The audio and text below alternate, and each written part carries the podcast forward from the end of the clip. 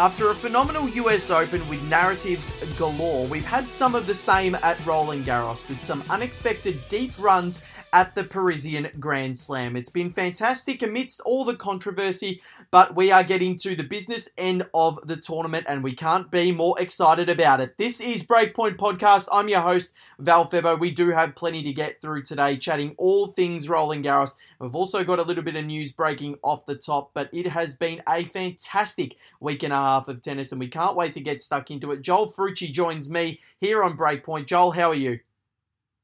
Good, Val. Good morning. Excited to chat about the French Open. Um, and you know what's really good? Probably for the first time in quite a while, we're actually going to be talking predominantly about play, which is incredible given what's happened this year. But um, no, I'm excited for it. But potentially, though, apart from uh, what uh, happened with Mr. Zverev, but we'll get to that a bit later. Yeah, we definitely will, and yeah, thank God we are talking about a lot of play this this week. There hasn't been much COVID controversy, a little bit as you mentioned, but we do have a big show today. Ellen Perez going to join us on the program. We might ha- we might have a cameo from Daria Gavrilova. They're sharing a hotel quarantine room, so we'll uh, we'll see what we can we can get out of um, out of the two of them. But yeah, should be a very fun chat.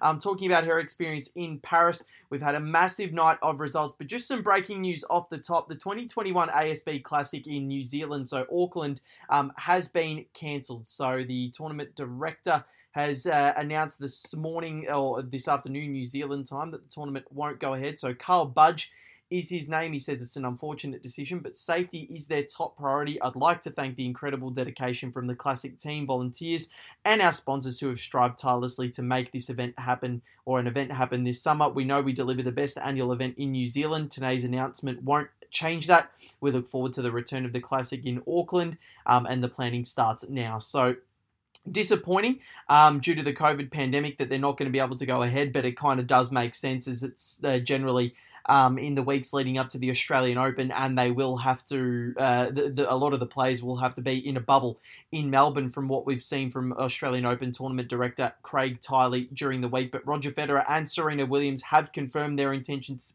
to participate in next year's Australian Open, which uh, which looks fantastic already, even with the 50, 25 to 50 percent um, crowd reduction. So it um, it looks exciting, and hopefully we do get some proper tennis with some proper crowds uh, in Melbourne Park next year. But the women's results of French Open overnight, we didn't get uh, Ons Jabeur v Danielle Collins due to rain, so that's going to be held tonight on Chatrier. But uh, Petra Kvitova over Zhang Shuai 6-2, 6-4, Sofia Kenin over Fiona Ferro 2-6, 6-2, 6-1.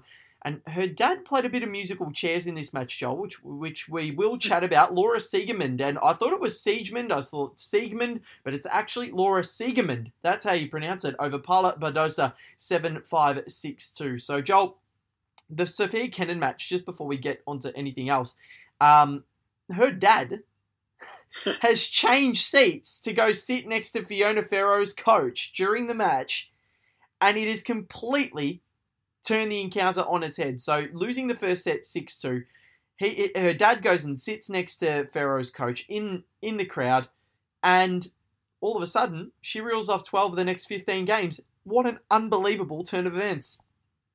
Totally bizarre. Um, certainly, we've never seen that before. I mean, a lot of things we've seen at this French Open we've, we've never seen before, and well, this year really, we've there's things that we've never seen before. But um, Sofia's coach going and sitting with Fiona Ferro's coach. Um, you have to wonder like how that happened, what prompted him to go and do that.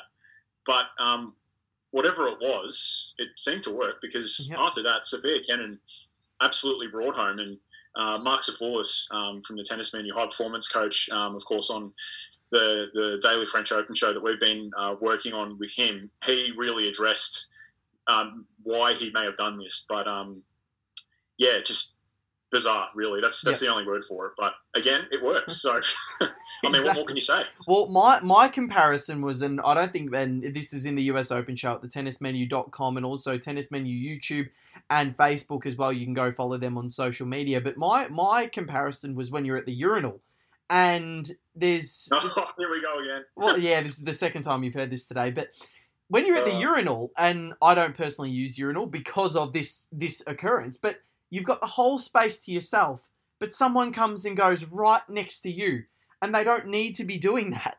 So it's it's just an uncomfortable situation, and obviously there is probably a lot more reason to this than than a man going next to another man in a urinal. But um, yeah, it's it, it, yeah, it's it's it's a weird argument, but it's just as bizarre, and I find it, re- and I I think it would be a very uncomfortable situation for Ferro's coach. But uh, Petra Kvitova over Zhang Shuai, reaching her first uh, Roland Garros quarterfinal since 2012, and only the second Roland Garros quarterfinal that she has ever made. And she was very emotional after the match, and this is what it meant to her to make the quarterfinals of Roland Garros for the first time in such a long time. I got a bit emotional last two points of my match, um, and I really started, you know, to think still about the uh, match because in tennis you really never know when it's end. Uh, but my memories, happy memories, when I made my comeback here, uh, 2017, when I stepped on the Philippe Chatrier, I, I couldn't really imagine me to be in the quarterfinal of this slam, and uh, everything just came back to me. And uh, when I'm talking, I'm getting emotional again. So it's been. Um, long ride, definitely. Uh, everything uh, came to my mind when, you know, I had my whole family, whole uh, uh, people who I loved who helped me through the tough, tough time, and uh, I, I don't know. I just everything came back to my mind, and I just saw them, and I was just playing on the Philippe Chatrier, and yeah, I mean, it was such a nice to to to win the match and to be in a quarterfinal. Petra Kvitova there after her Roland Garros win over Zhang Shuai last night. Absolutely fantastic to see her back into the quarterfinals in Paris. But the men's results, Joel, um, Stefanos Tsitsipas over Grigor Dimitrov 6-3, 7-6, 6-2 in a scintillating display. Novak Djokovic over Karen Khachanov in his biggest test so far of this tournament 6-4, 6-3, 6-3. Pablo Carreño Busta air over uh, Daniel Alt- Altmaier 6-2, 7-5, 6-2. Andre Rublev over Martin Fucsovics 7 6 7 7 5 6 4 6 7 6 in a brilliant win there. But uh, Pablo Carreño Busta eh, play a very good uh, tennis, no? Is a good performance, no? Um, no, we'll stop. We'll stop now. Yeah. Um, I, no, but it's not. It's not making. But I think his English is genuinely the most adorable on tour. Like, there, oh, it there- is, yeah, there Great. goes Pablo Carreño Busta, then Rafa. But it is brilliant on every Yeah. single level. I love the way I love his accent. I love the way he speaks, and by no means are we by no means are we making fun of it. And I, I wish I could do it justice by making by by impersonating it to perfect proportions, which unfortunately I can't do. But we finally get the rematch um, sooner than we thought. Novak Djokovic and Pablo Carreño Busta will take each other on in the quarterfinals at Roland Garros. And after what happened at the US Open, Djokovic defaulted, um, which he still hasn't apologized for. Um, this is something that's it- it's. Oh, look, I'm, I'm not sure. Again, we spoke to Mark about this on the Tennis Menu show, and, and he said that he doesn't think that Djokovic it'll linger in Djokovic's mind, which I, I do agree with. I don't think it'll be there too much. But if Carreño Busta starts to get up in his grill a little bit and starts to make things difficult, who knows? Will Djokovic's frustrations boil over again? Um, yeah, look, potentially. Um, I, you know, I think I think we, we kind of know what to expect from Novak Djokovic. What I'm really looking at, Val, is um, what Pablo Carreño Busta is going to deliver. Obviously, um, at the US Open, he was on the verge of winning that first set against Novak, Mm. um, and then the, the default happened. But what I'm really looking for with, with Pablo is just how aggressive he's going to be against Novak because I think that's that's his best way uh, of, of winning this, and I think it's uh, the most aggressive that we've seen him. Um, certainly, when he took on Roberto Bautista Agut in the in the three letter derby, he hit something like sixty winners in excess 65. of sixty winners, 65. sixty five winners. Um, so look, I think I think that for me tells a, a story in itself. He's never really been a player that we associate with really trying to be the aggressor and and go for, for that amount of winners. So I think if he can replicate that, he's a good chance of beating Novak. But I mean, we were speaking about Karen Khachanov being the big test for, for Novak so far, and Novak passed it with flying colours. So, um, you know, I I think any concerns about him potentially, you know, being a little, I don't know, maybe complacent from having played uh, supposed lesser competition or easier competition in the opening three rounds, I think he, we can dismiss now. Um, he's looking really good. Um, but yeah, I'm, I'm really, really interested to see what Pablo can do. Yeah, me too, and I'm excited to see that matchup. But uh, Stefanos Tsitsipas last night over Grigor Dimitrov, and um, oh, he played a five setter against Jaume Munar in uh, in the opener, two sets to love down, and has peaked nicely. And he's slowly gotten better and better and better since the season has restarted, and just pe- ticking along beautifully. And his results have just become more and more incredible. And what he did to Grigor Dimitrov last night was was quite simply stunning. And that second set, um, Dimitrov threw absolutely everything at him. They were both hitting the ball really cleanly. Um, and, and Tsitsipas was able to get through that 11 9 in the second set tiebreak and then uh, claim the third 6 2. He just ran away with it. Grigor mentally just um, didn't have what it what it took to, to go with um, the young Greek. But um, here's what Steph had to say after his match last night and how that opening round five setter kicked him into gear. It was a very uh, good uh, lesson for me, the first round match and obviously you you do want to avoid as much as possible situations like this. Um, I think I was just more awakened on the court and more uh, responsible of what I was doing, and uh, that uh, um, that is also the reason why um, I've been I've been doing well so well in the last uh, nine sets that I've played, and um, my game is very aggressive. My game is there. My my uh, my understanding of uh, what I should do is uh, is uh, relatively um, uh, correct and accurate. So. Um, as I said, it's a, it's a it's going to be a difficult challenge. I'm not I'm not expecting things to get easier from this point for sure. Yeah, interesting comments there from uh, Stefan Osval. Um, you know, we, we spoke about this as well, actually, on um, on the on the Daily Show um, with with him, with Andre Rublev, and with Garbiñe Muguruza, whether those sort of kick up kicks up the bum would would really um, get them into gear, which it clearly has. Obviously, is out now, but Andre Rublev is still in. Had a really good win over Martin Fucsovics, um, and and Stefanos is is looking really really good and that probably does take us to Grigor Dimitrov, who yep. who Steph beat. Um, this was a match that we were really looking forward to. In the end, it probably fizzled a little bit. It was three sets, and Steph closed it out pretty convincingly. It was the the second set tiebreak that that really told the tale of the match. Steph won at 11-9. Grigor had his chances though, um, and Set I think points on his really, own serve. Yeah, and I think that's what's really disappointing, Val. Um, just it's just moments with with Grigor, um, and I know you've got a bit to say about him. Um, so do you want to do, do you want to say your piece because we've we've been speaking about him a bit, haven't we? Yeah, I, I think look with with Grigor, we we've seen for so many years now, and he's had that that moniker "baby fed," and it was always sort of concluded that he would take that mantle of Roger Federer and and start winning slams and and maybe start maybe before he was even 25 because he had that Wimbledon semi-final run in 2014 was so good and then he made the and then sort of plateaued a little bit didn't really do too much for a few years and then came 2017 when he made the Australian Open semi-finals pushed Nadal all the way 7-5 in the fifth but then all of a sudden it, things looked like they were going well for him because he won Cincinnati that year got himself into the top five, finished the year at number three, and won the World Tour Finals. And everybody thought, wow, Dimitrov has finally arrived at the scene. He's here. We're going to see the best of him. Quarterfinals at the Australian Open that next year, and since then, he hasn't really done too much. He made the semi-finals, at, excuse me, at the US Open last year um, after beating Roger Federer in five sets. Federer had a bad back. And that's a match where, in that semi final, he took on Daniel Medvedev. If he was really that person that was going to go on and going to come out and try and make himself that next big thing that Dominic Thiem has become, and what Stan Wawrinka and Marin Cilic were able to do before him, he wasn't able to do that. Daniel Medvedev that day showed that Grigor had been usurped and that Grigor was no longer the next big thing. Yes, he's going to be a tough draw for a lot of players for the rest of his career, and he's always going to have that talent, and he's always going to have the talent to win a Grand Slam, Joel. But I don't think it's ever going to happen because he hadn't dropped a set at Roland Garros yet. And unfortunately, he comes up against Stefanos Tsitsipas. This is a match that he should relish to be a part of. He should relish this opportunity, and he hasn't done so. He played one good set of tennis. The first set, he wasn't great. He was okay on serve, but a couple of shots here and there was very loose. Second set, hitting the ball really cleanly, had his opportunities, didn't take them, and it was those moments where he just makes the, the loose, unforced errors, a forehand into the net, an easy one at that, backhand into the net.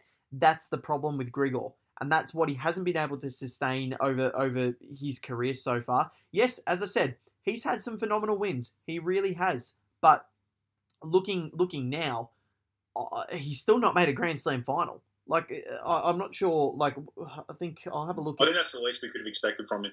yeah, exactly. And let's see. I think he's what 28 now. Um, so the guy, the guy's getting so no, he's 29 years old. Grigor Dimitrov. Mm. So he's not getting So- any younger. So he's not getting any younger. And at 29, surely you would have shown a little bit more by now. Yeah, you know, like he's he's made the semis at the Australian Open, he's made the semis at Wimbledon, he's made the semis at the US Open. But actually, this is a personal best at Roland Garros. He's never gotten to the quarterfinals on the clay. And yes, he's won the World Tour finals, but I- just I don't see it with I don't see it with Grigor. He's only won eight career titles for a guy that was supposed to be one of the next big things. I don't see it. I, I think Grigor's time has passed him, and he's just going to be he's going to be a Richard Gasquet, Jo-Wilfried Tsonga, a Gaël Monfils, a David Ferrer, and a Tomas Berdych. And I don't even think he's up to their level. They've all Monfils hasn't made a Grand Slam final, but Tsonga has, Berdych has, uh, Berdych did, and Ferrer did. And Gasquet has sustained his form for, for 15, 16 years. So I, I don't think, yeah, I'm sorry I've waffled on a lot, Joel, but yeah, I, I think Grigor, we can pencil him out as a Grand Slam champion right now. Yeah, well said, man. I think you're probably right. To be honest, um, he's if he is to win one, uh, or at least make a, a final or slam final, yeah, he better get his skates on because his time is running out rapidly. Yep, I think so. And yeah, so I, I guess we'll see what happens when 2021 one rolls around. But he's going to be turning 30 next year in February. So um, yeah, it's I think he's at a bit of a crossroads now with what he wants to do, and I think he needs to work really hard in this off season because time, as you said, is well and truly running out. But the women's quarterfinals, Iga Swiatek against Martina Trevisan and Elena Svitolina against Nadia Podoroska. Um, two qualifiers there in Trevisan and Podoroska. The Italians have done so well, Joel, since we had um, Tancredi Palmieri, Palmieri on last week. Um, but Iga Swiatek, I want your thoughts on her because uh, you you have actually picked her to win the title. I have, yeah. Um, and look, the reason for that is I was just so impressed with what she did against Simona Halep. She she basically said to Simona Halep, "You're going to have to beat me. Yep. I'm not. I'm not going to have to beat you. You're going to have to beat me." And that was just so refreshing and great to see from a player who is still 19 years old. And Iga Swiatek, I'm going to get it right now. Swiatek. That's all right, Joel. She's- I have been doing this all morning. Yeah, you have, you have. She's actually played a lot of good tennis in, in the last sort of year and a half, um, and I think this was probably her sort of coming of age uh, type moment. Um, she she just stood there and said, "Come at me, Simona," and she hit thirty winners in that match. Basically, hit hit Simona Halep off the court, and she was really the un- almost unbackable women's favourite um, going into into Roland Garros. Um, she was unbeaten on clay uh, since tennis restarted in, in Prague and Rome and was just looking supreme. But what what Iga did to her was just so so impressive, and um, I think she'll probably get past uh, Martina Trevisan. Um, whether she can knock off Elena Svitolina is is another another question. But Elena's been a little iffy at times um, this event, and j- just another point on, on. It's it's been interesting to see the players um, that she's beaten in this run. Uh, Sue Shea, very tricky. Yeah. Uh, Genie Bouchard um, had a bit of a revival, um, Yep. if we can call it that. And Marketa Vondrusova, the 20, uh, 2019 finalist, obviously lost against Ash Barty, um, and, and now Simona Halep. So Yep.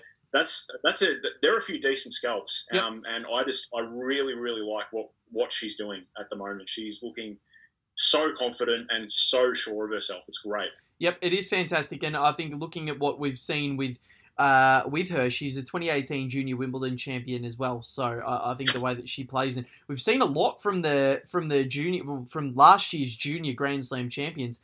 Leylah Fernandez had such a good uh, such a good tournament as well. She reached the third round at this year's French Open, and she's only 18 years of old years old herself. And Clara Tauson as well, getting past Jennifer Brady, last year's Australian Open junior champion. She's only 17 years old, and she took out the US Open semi finalist, which is just phenomenal. That was a brilliant match from her, and I, I think what we've seen as well from Co- uh, Coco Gauff, I think, and, and Iga Swiatek, uh, Swiatek, this is phenomenal. And these junior girls are coming up and they're saying, you know what? We're ready. We are ready to take tennis by storm. And it's funny because in women's tennis, it seems as though the younger players are the ones that are dominating, whereas on the men's sides, it's the 30 plus year olds that are dominating yeah. and starting to take the world by storm, continuing to take the world by storm. Dominic Thiem being the first player born in the 90s to win a men's Grand Slam, and it's taken so long. So, um, yeah, I, I, was really, um, yeah, really excited to see what Swiatek has done, and um, yeah, to blast Simona Halep off the court, who was virtually unbeatable, it seemed, and what she did to Amanda Anisimova in the third round, dropping only one game. That was that sensational. So we'll see what happens. But um, yeah, Alina Svitolina against Nadia Podoroska, as I said, and Kvitova against Siegemund, and then Kenin will take on on Jabeur or Danielle Collins. On the men's side, Joel, it's um, Novak Djokovic and Pablo Carreño Busta, Stefanos Tsitsipas against Andrei Rublev, Diego Schwartzman against Dominic Thiem, and Rafa against Jannik Sinner. We'll touch quickly on the bottom half of the men's draw because we've spoken a lot about the top. We've spoken more about the top half. Um, Schwartzman and Thiem Thiem has looked really, really good this tournament. Had a really tough start out over Cilic, Sock, and then Casper Ruud. Then Hugo, Hugo Gaston, the young Frenchman, pushed him to five after being two sets to love down. What have you made of Domi throughout the tournament?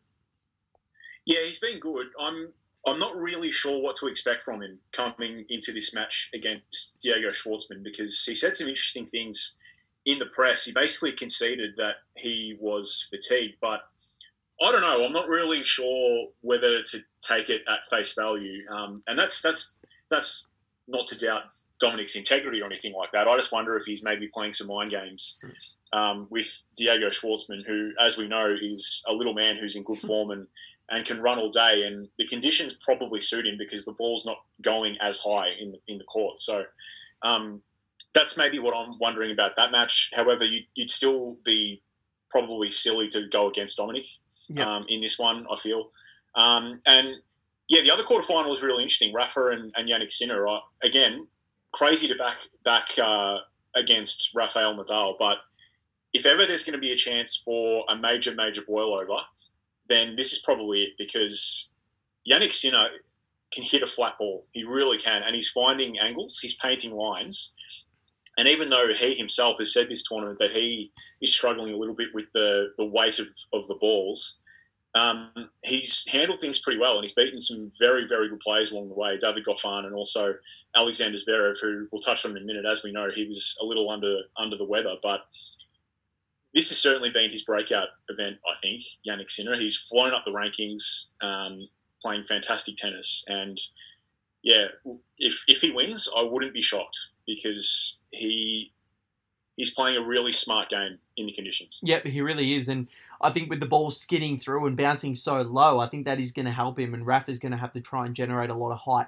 Um, to knock him off. So yeah, I'm really excited about what we're going to see tonight, especially Schwartzman and Thiem and Rafa and Sinner. So yeah, uh, look, it's been it's been a great tournament so far, and I, I think in terms of results and the actual tennis that's been played. News wise, we've seen Alexander Zverev yesterday coming out and uh, uh, had a bit of a go at Ben Rothenberg, one of our good friends on the show, on um, in the press conference, saying I'm not going to answer your questions because I've seen what you've written about me. But he ended up saying that he admitted um, that in his match and loss against Jannik Sinner, he'd been feeling feverish. Uh, with a headache, and he shouldn't have played, and that's clear signs of all COVID symptoms. He's since tested negative, thank God for that. But the fact was, he hadn't been tested for a week, and this French bubble has uh, allowed players to go out into Paris and leave the hotel grounds. And again, Joel, I don't understand what they're trying to achieve here. Yeah, well, look, we can only we can only compare what's gone on at the French Open to the US Open, um, who dealt with things pretty well. As we know, uh, Luke Saville, great friend of the show, he told us uh, at the time that the players were tested every morning and had to had to fill in a questionnaire about any symptoms they were feeling that could relate to COVID. In the end, obviously, Benoit Paire was the only player to test positive in the bubble, and things were contained pretty well. We had a bit of controversy about the French 11 and all that stuff, but overall, there was only one positive, which is a big tick for the USTA.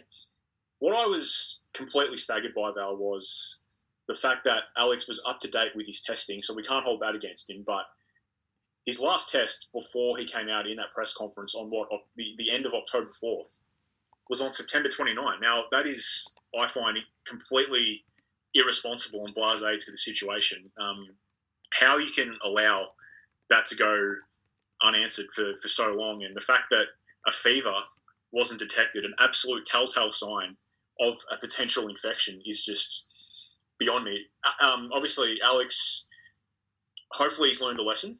I mean, I don't, I don't know how many more times that this kind of thing will happen again. Hopefully, very few, if, if any. But um, man, if you're playing through a pandemic and you're sick, you, you probably need to sit out.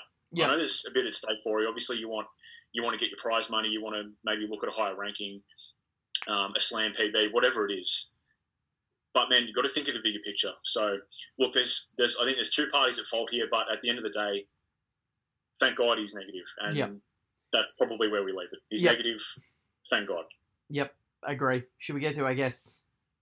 Yes, let's do it. And our first guest does join us, Ellen Perez, fresh from her trip to Europe, quarantining in Perth, two weeks. It can't be easy. Doubles world number 43, singles 229. Second appearance on the show, and since her last appearance, she did come runner up with Storm Sanders in Istanbul and uh, unfortunately did fall in the first round of the French Open. But it's great to see her back in Australia and after some successful results. Ellen, it's my second time introducing you after the first uh, absolute stumble, but thank you for joining us on the show. And how are you going? Yeah, thanks for having me. Uh, yeah, doing all right. I mean, could be better if I was at home in New South Wales or back in Melbourne, but uh, it is what it is. It's good to be back in Australia at least. Yeah, definitely. And uh, two weeks of quarantine. I can't imagine you're in day three now. Daria Gavrilova sharing a room with you. How are you two going? And uh, uh, is it is it okay so far? Yeah, just day three. So so far it's going okay. Um, I wasn't too worried about the 14 days. I kind of felt like I had you know, some things I could tick off and do. And I mean, I enjoy watching TV shows in bed, so I felt like I could definitely pass the time quick. And yeah, um, got a connecting door with Dasha, so that definitely uh, makes things a little easier. Um, also makes it a little tougher. She's a little crazy at times, so uh, no, keeping it interesting. And so far, we're doing fine. In this with three days in.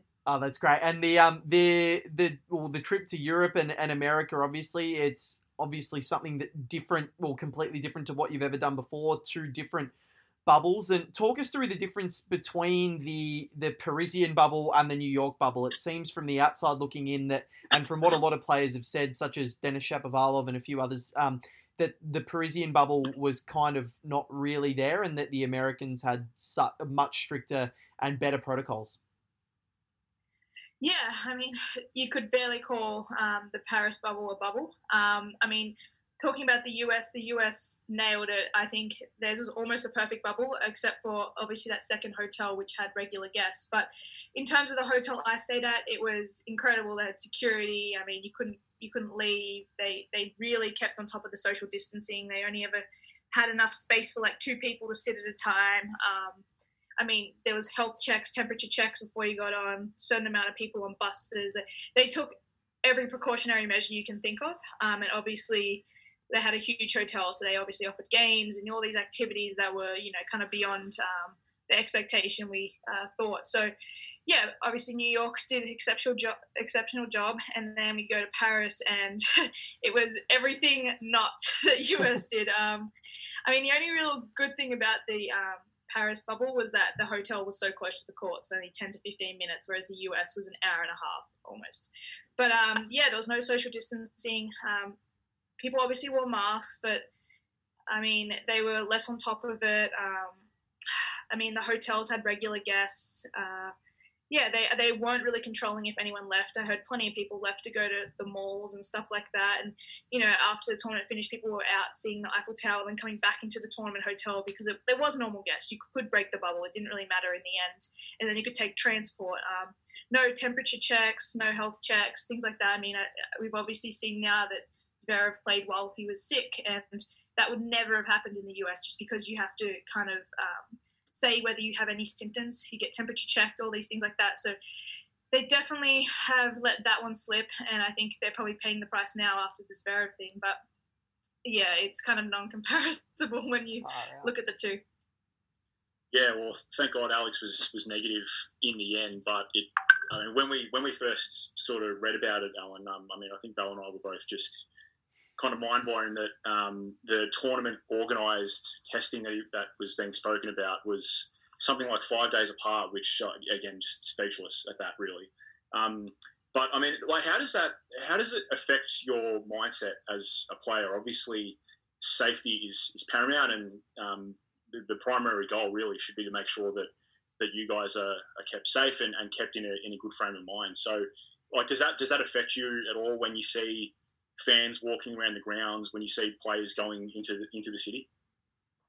you know, to, to start, I thought it wouldn't. Like, I'm pretty chilled. I'm pretty much like, oh, you know, if I get it, I get it type of thing. I'm obviously trying to avoid and do all the precautionary measures too. But yeah, so as soon as you see fans and that around, you do get a little like, oh, like this is a bit weird and probably not right. So I was a little worried going from obviously the bubble in New York and then to the French bubble where uh, you know there's fans and people around and stuff like that. And it does it does kind of take a little bit of a toll. You kind of like a little more aware and a little more worried and you know everything's um, a little different. Um, but yeah, the testing was quite interesting um, in the French. I forgot about that. So we did it obviously every four days in the US, and then there was five days at French Open, and I think five days is too much to be honest. Um, and it wasn't even very up to date. They they were kind of very unaware of the last day you tested. They weren't following or tracking anyone. If I wanted to get away with not doing my test, I probably could.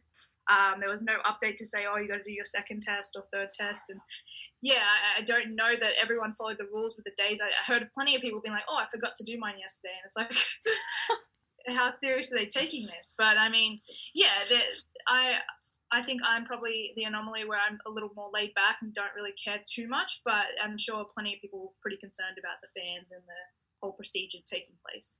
Yeah, it does. It just sounds so foreign to, especially back here in Melbourne, where we're still in lockdown, and it's yeah, it's just the complete opposite to I think what's going on in France, where they're getting twelve thousand cases a day and they're not in lockdown. But I guess what can you do? But talking about Paris and talking about Roland Garros, there was obviously a lot of talk about the conditions and about um, how cold it was there and, and the, the different balls.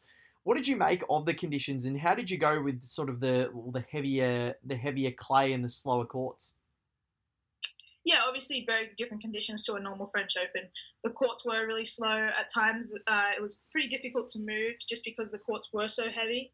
Um, and the cold. I mean, I, I actually don't mind playing in cold conditions. I'll be out there in a skirt and a tank in you know 10 degree weather. Um, I know a lot of people were in long sleeves and tights and, you know, kind of looking like it was extremely cold. Um, I mean, the first day that I think Dasha and Astra played was really bad weather. It was raining the whole match, you know, 10 degrees. And that wasn't obviously ideal. Um, and I think that there kind of could have been times that they should have stopped. I mean, I think the big thing for me was the balls. Um, the change in balls, yeah, they were heavier and a little uh, slower, in my opinion. Um, but as soon as it was raining and wet conditions, those balls turned huge and they were so heavy. And I think the big thing is more injuries. I mean, okay, yeah, the whole game changes, and you know, a better someone who likes like Nadal who rips the ball isn't going to get the same value from those balls. But that's not really the concern. It's more you're serving with these extremely heavy balls, trying to hit forehands, you know.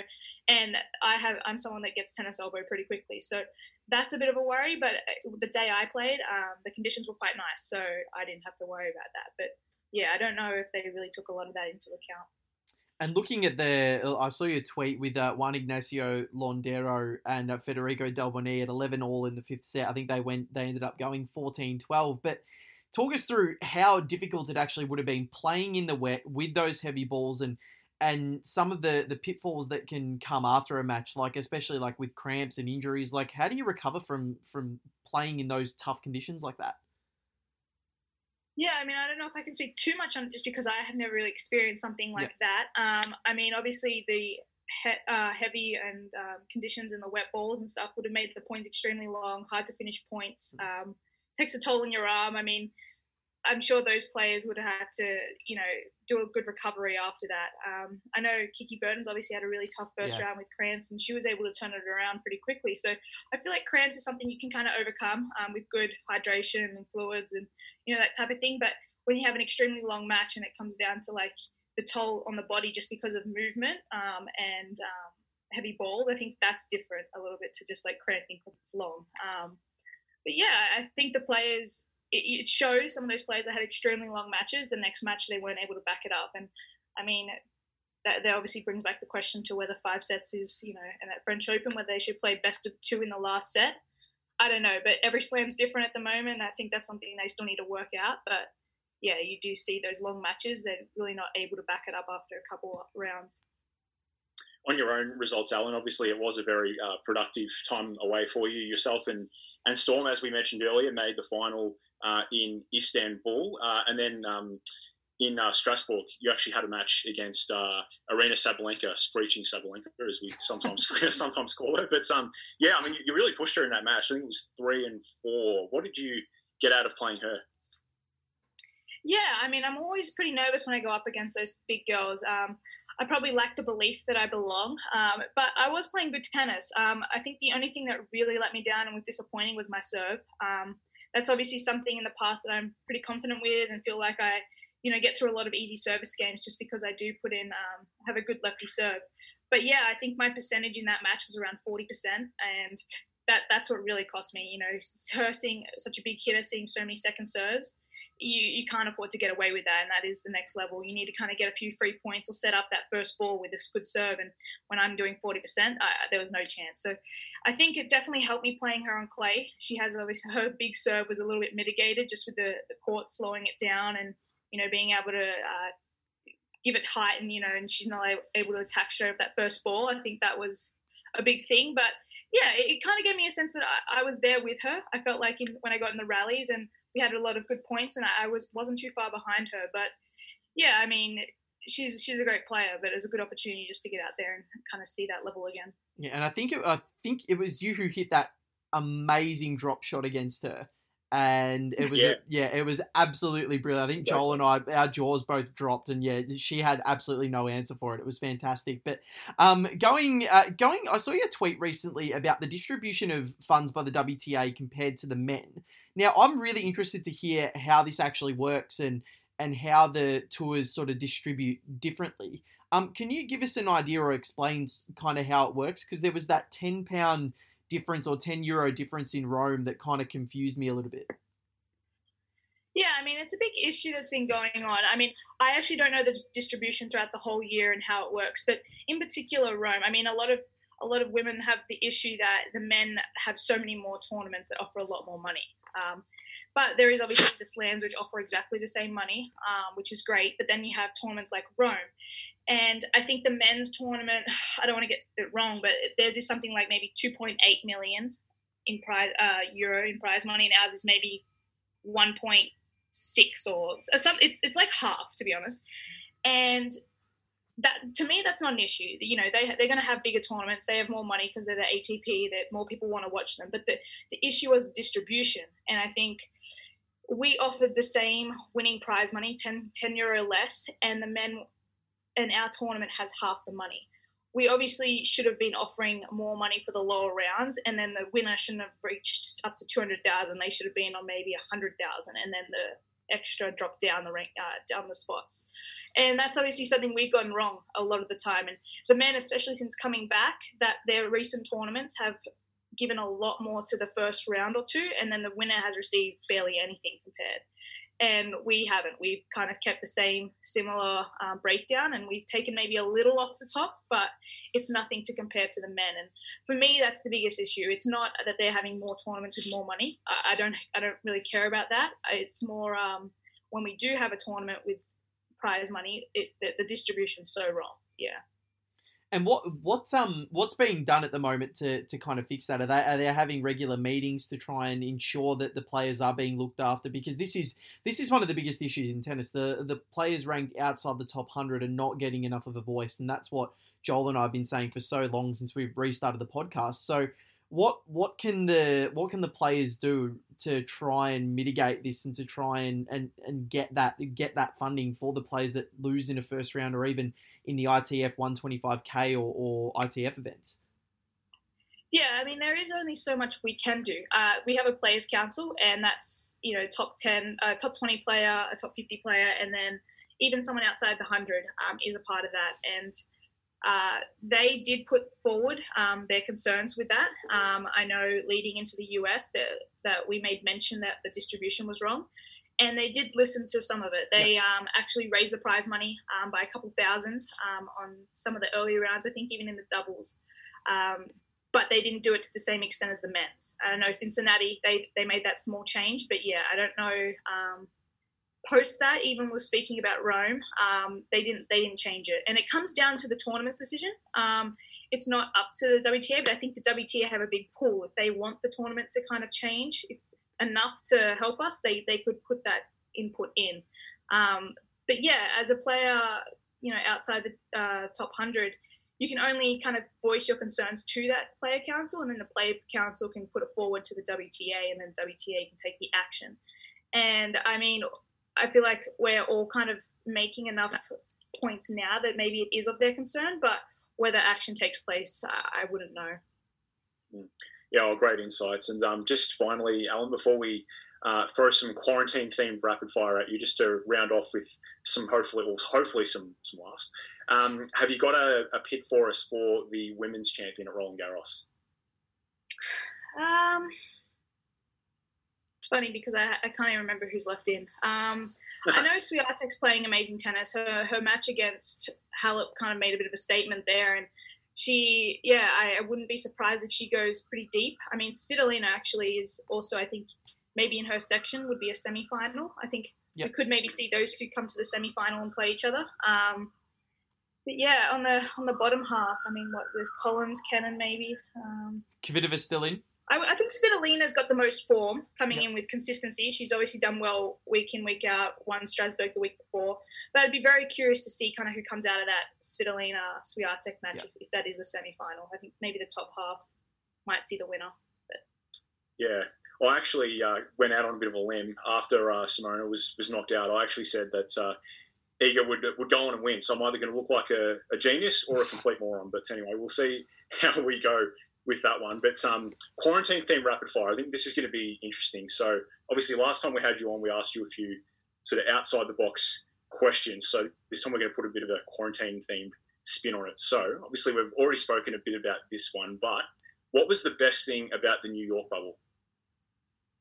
Uh, the outdoor um, patio area. They they put on a um, food truck every night, and there was nice um, couches out there and a big screen TV, and everyone would just come together and grab food and just sit around and hang out till about 10 p.m. at night. So that was cool. Oh, beautiful! Mini golf too, right? Yeah, yeah, that that was at the courts, but yeah, there was a cornhole in the patio area, and then obviously indoors was all the gaming area. Yeah, very nice. Broad one.